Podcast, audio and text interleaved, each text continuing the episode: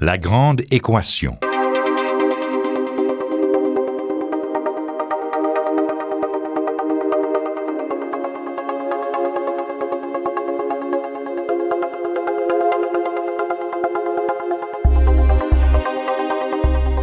Aujourd'hui, nous recevons le professeur Serge Larrivé, professeur à l'école de psychoéducation de l'Université de Montréal.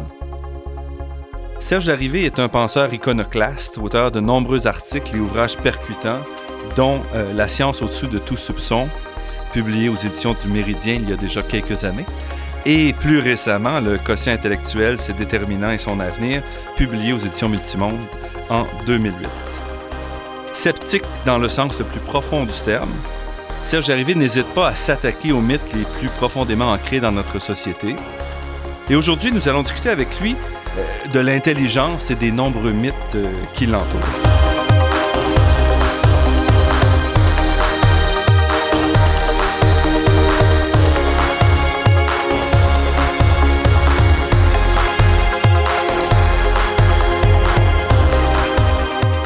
Serge Larrivé, merci d'avoir accepté notre invitation.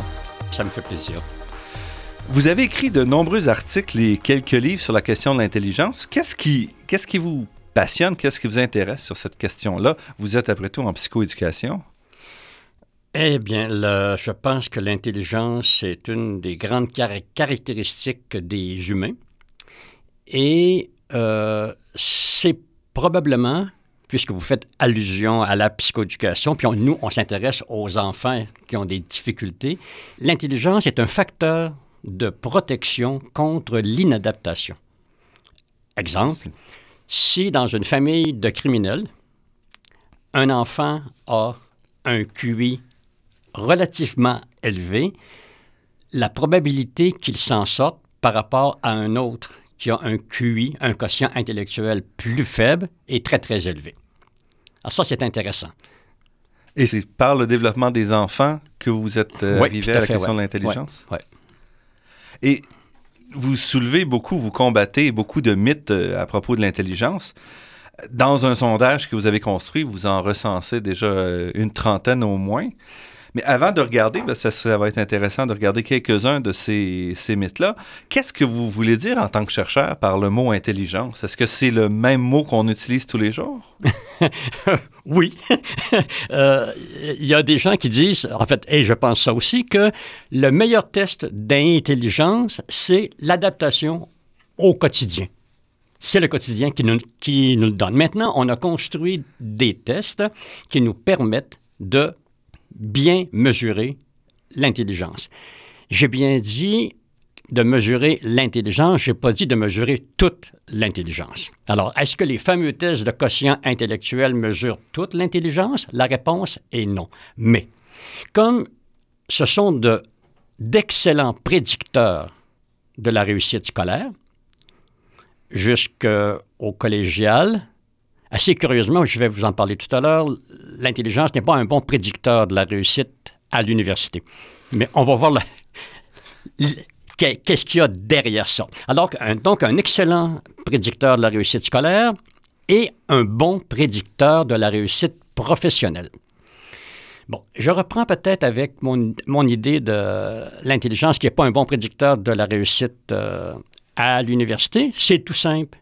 C'est que à l'école primaire et au secondaire, tu as, un, grand, une grande étendue des, de intelligence. Ça peut aller de 80 jusqu'à 150, disons. Mais rendu à l'université, l'empan, c'est-à-dire l'étendue des capacités est beaucoup plus restreint. Autrement dit, tous les étudiants ont sensiblement les mêmes capacités intellectuelles. Il y a des exceptions, bien sûr. Donc, cette variable-là n'est plus discriminante. Et ce qui l'est surtout, c'est la motivation qui détermine un peu la capacité de travail puis euh, l'effort qu'on va être prêt à mettre dans nos études. Oui. Mais ça, ça veut dire, si on vient au début, vous dites euh, les tests de QI mesurent une partie de l'intelligence. Est-ce que ça veut dire qu'il y a plusieurs, euh, plusieurs types d'intelligence? Ah, là, vous posez une question à un million de dollars. Bon, il y a beaucoup de gens qui connaissent le modèle de Gardner sur les huit formes d'intelligence. Euh, c'est pas. C'est-à-dire, bon, écoutez, si, si j'étais une enseignante au primaire, OK, je tomberais en amour avec le modèle de Gardner. Qui est, pouvez-vous nous euh, Howard Gardner, pour c'est les- un, chercheur américain qui a prétendu que l'intelligence, n'était pas unique, qu'il y avait plusieurs formes d'intelligence, comme l'intelligence linguistique, logico-mathématique, kinesthésique pour les sports, musicales, euh, interpersonnel et intrapersonnel. Bon. Et là, récemment, il est rendu avec l'intelligence naturaliste. Bon. Tout ça, donc, si je suis une enseignante, puis que j'ai un, un petit Joseph qui est pas bon en maths puis en français, mais il est bon en musique. Mon Dieu, que ça me fait du bien de lui dire qu'il a une intelligence musicale. C'est de la frime. Ce sont des talents que des gens développent. Donc, c'est comme on utilise le mot intelligence parce que c'est un mot très chargé au plan émotif. hein. D'a- Mais d'ailleurs, avec, euh, dans, les, dans, les, dans les dernières années, l'intelligence émotionnelle, hein, mettre deux mots très chargés, ça a eu une, euh, euh, une vogue absolument incroyable. Mais encore là, quand on examine de près ce qu'est l'intelligence émotionnelle, ben, on n'est pas loin de mesurer ce- les traits de personnalité de façon la plus classique du monde. Donc, est-ce qu'on est qu'on a vraiment une intelligence émotionnelle? Je ne suis pas très chaud euh, à utiliser ce genre de concept-là. Je voudrais qu'on conserve le terme de intelligence à ce que ce que les tests construits pour ce faire mesurent? D'accord. Donc, vous faites quand même. L'idée, c'est que vous voulez ramener l'intelligence à une des parties de la personnalité et pas dire tout est nommé sous intelligence d'un type ou d'un autre ou d'un autre. D'accord. Donc, capacité physique, c'est une chose qui n'a rien à voir avec l'intelligence. Mais ça n'exclut pas le fait que des bons sportifs peuvent être brillants. Mhm. Bon, ça c'est sûr. sûr. Mais euh, ils ont en plus un talent pour le sport ou un talent pour la musique ou même un talent pour les relations inter interpersonnelles. Il y a du monde comme ça qui sont gentils de nature.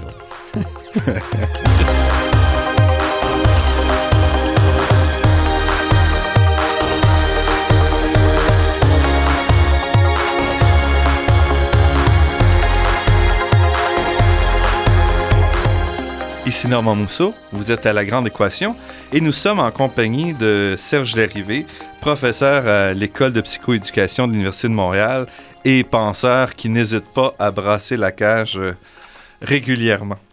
On parle aujourd'hui de l'intelligence avec lui. Un des mythes importants, une des questions importantes, c'est euh, l'utilisation de notre cerveau qui revient euh, régulièrement. Et on apprend souvent qu'on n'utilise que 10% de notre cerveau. Est-ce que c'est vrai? Ah, écoutez, ça, c'est un des mythes les plus extraordinaires. Non, c'est faux, c'est faux, c'est faux. On utilise 100% de notre cerveau. Et, mais ça fait tellement plaisir de penser que on pourrait être vraiment plus meilleur, pour employer du très bon français, puis que là, on aurait des capacités extraordinaires. Que les gens croient ça, c'est pas dramatique en soi. Ce que je trouve dommage, c'est qu'il y a des charlatans qui utilisent ça pour dire à des gens, écoutez, comme vous n'utilisez que 10% de votre cerveau, bien moi, je vais- j'ai bâti un programme pour le développer au maximum. Et surtout, ça coûte cher. Bon. Non, c'est faux. Juste la question de euh, l'évolution. Pourquoi est-ce que l'évolution aurait permis le développement d'un organe qui ne serait utilisé qu'à 10% Bon.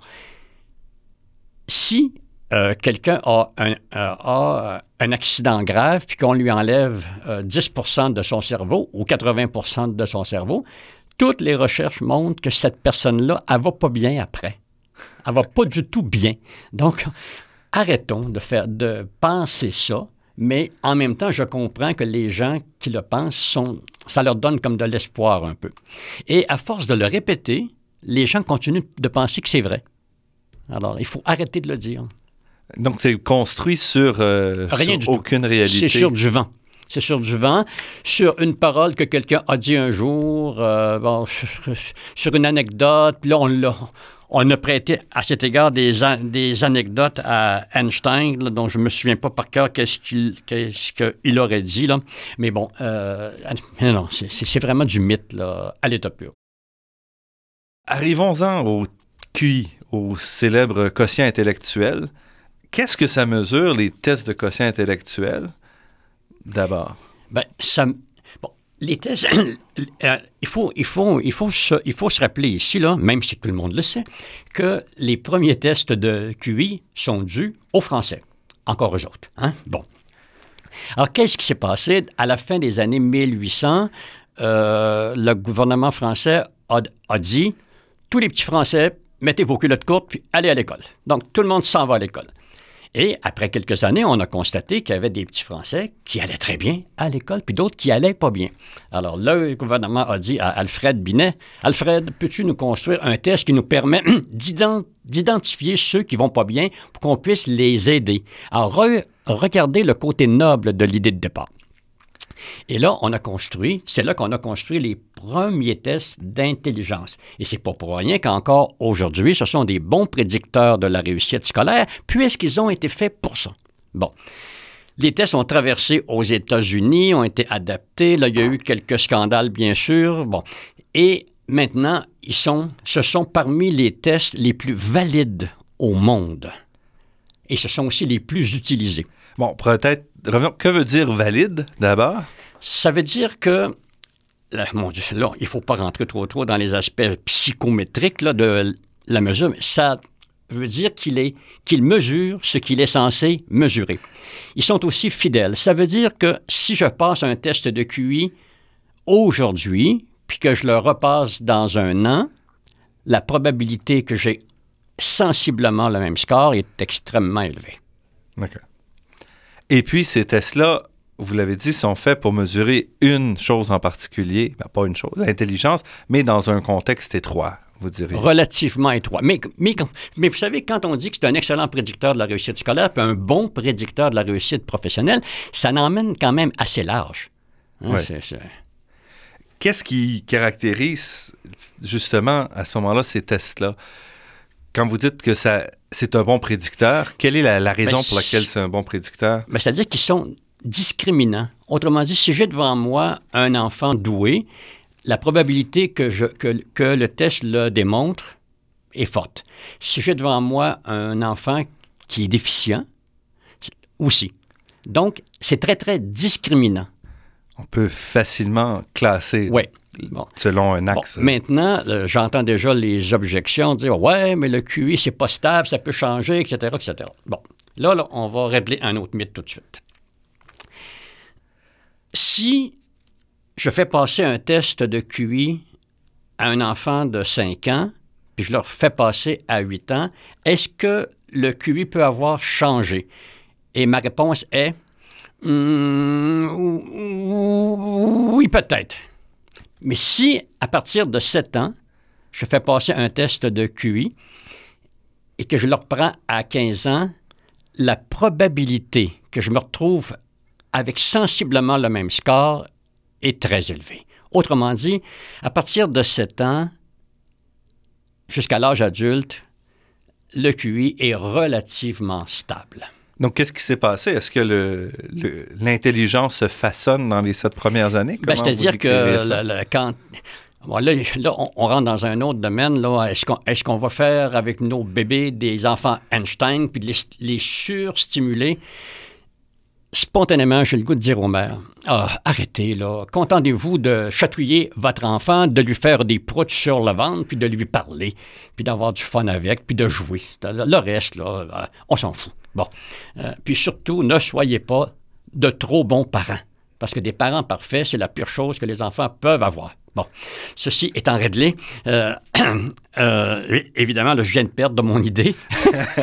C'était la question. Est-ce que le, le QI se développe entre euh, 1 et 7 ans ou 0 et 7 ans pour ensuite être saturé? Si on- Moi, c'est-à-dire que toute la stimulation en- au niveau du cerveau, évidemment, euh, tout ça se développe beaucoup là, en très, très, en très, très bas âge. Mais déjà, on sait, on sait que dès l'enfance, on a une bonne idée de la capacité des enfants. Bon, est-ce que ça veut dire que c'est déterministe? On dire que je suis condamné à. La réponse est non.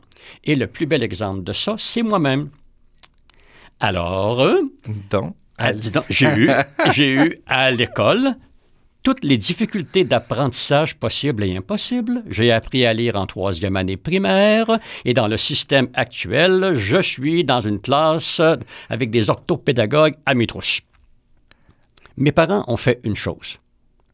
Ils m'ont fiché la paix. Et ils ont juste dit, nous, on pense que tu peux t'en sortir. Bon. Sur la base de mes notes, Oui. dans l'ancien collège classique, le préfet des études, à un moment donné, me fait venir et me dit Monsieur Larivé, compte tenu de vos notes et de vos origines sociales, il est évident que vous ne pourrez jamais aller à l'université. Il avait raison. Sur la base de mes notes, il avait la probabilité que j'aille un jour à l'université était extrêmement faible, mais non nulle. C'est ça qu'il faut comprendre. On m'a dit, c'est un problème actuaire, c'est-à-dire la probabilité que j'aille était faible, faible, faible, compte tenu de toutes mes difficultés. En plus, j'avais doublé une année. Oh, ça me permet de passer un, un- petit message ici. Là. On peut-tu fiche la paix aussi avec, avec l'estime de soi? Non, non, non. j'ai pas eu une perte d'estime de moi parce que j'ai coulé une année. C'est probablement la chose la plus importante qui m'est, qui m'est arrivée. Parce que j'ai pu me reprendre.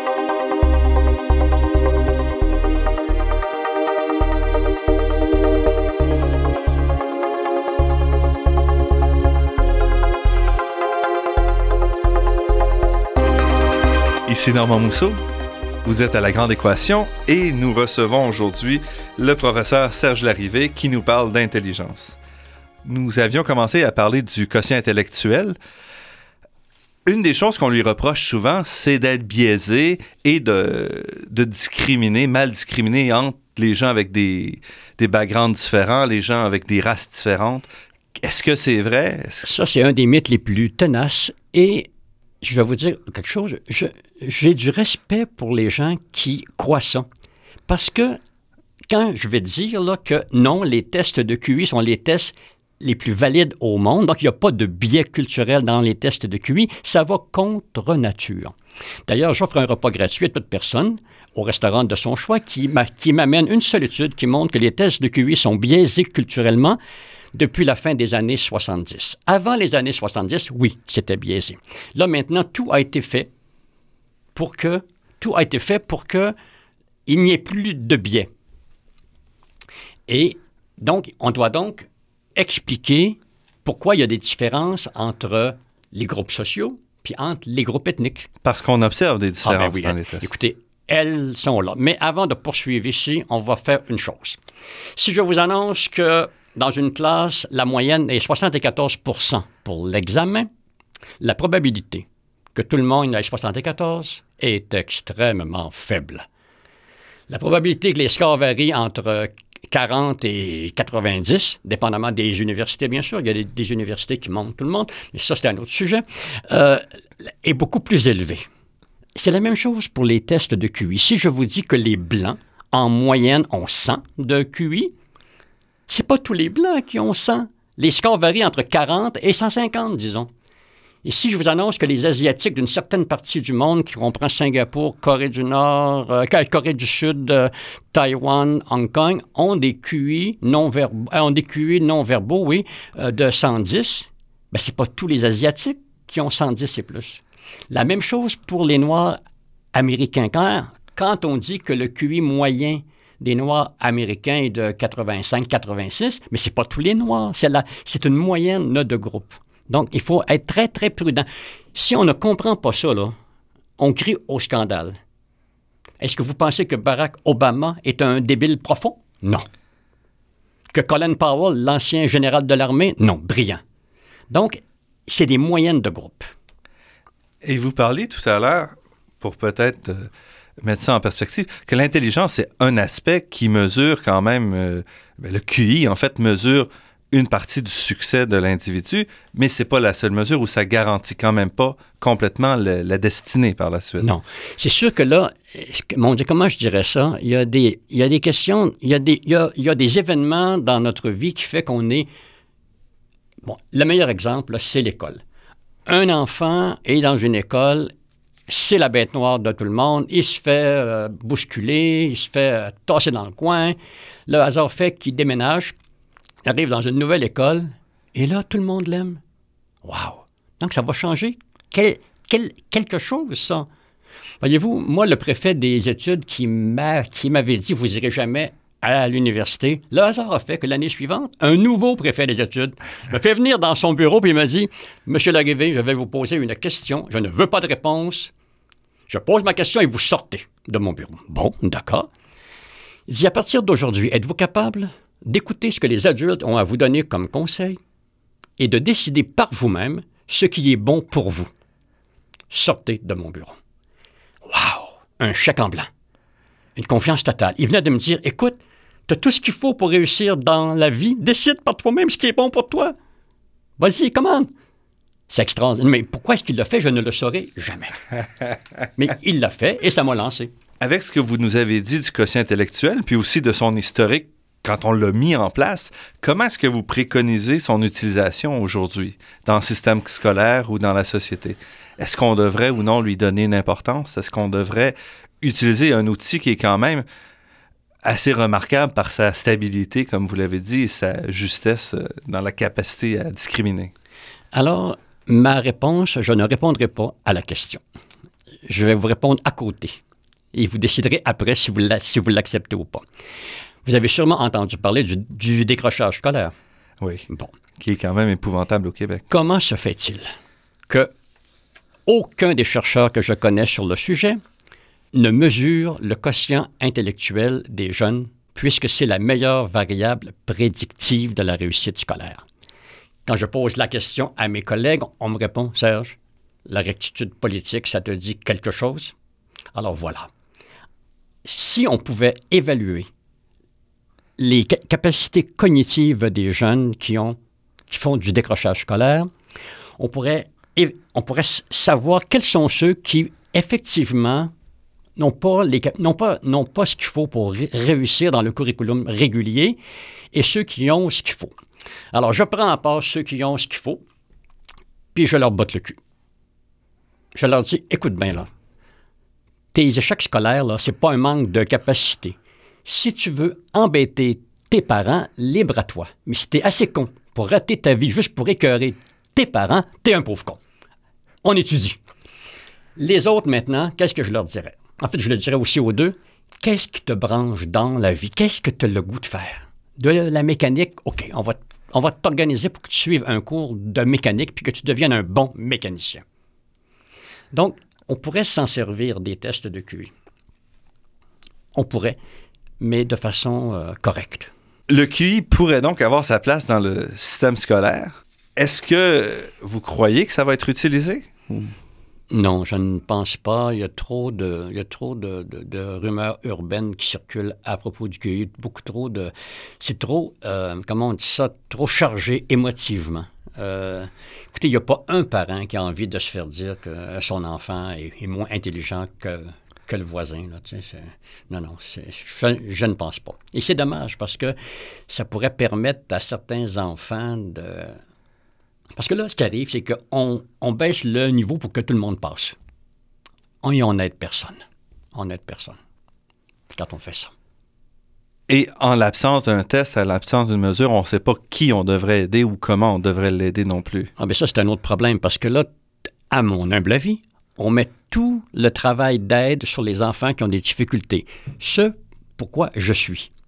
Mais ce, mais ce faisant, le message qu'on envoie aux élèves doués, si tu veux qu'on tienne compte de toi, aie des problèmes. C'est pas une bonne idée. C'est pas une bonne idée.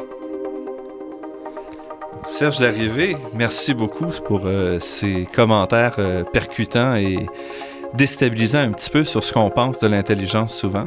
Merci.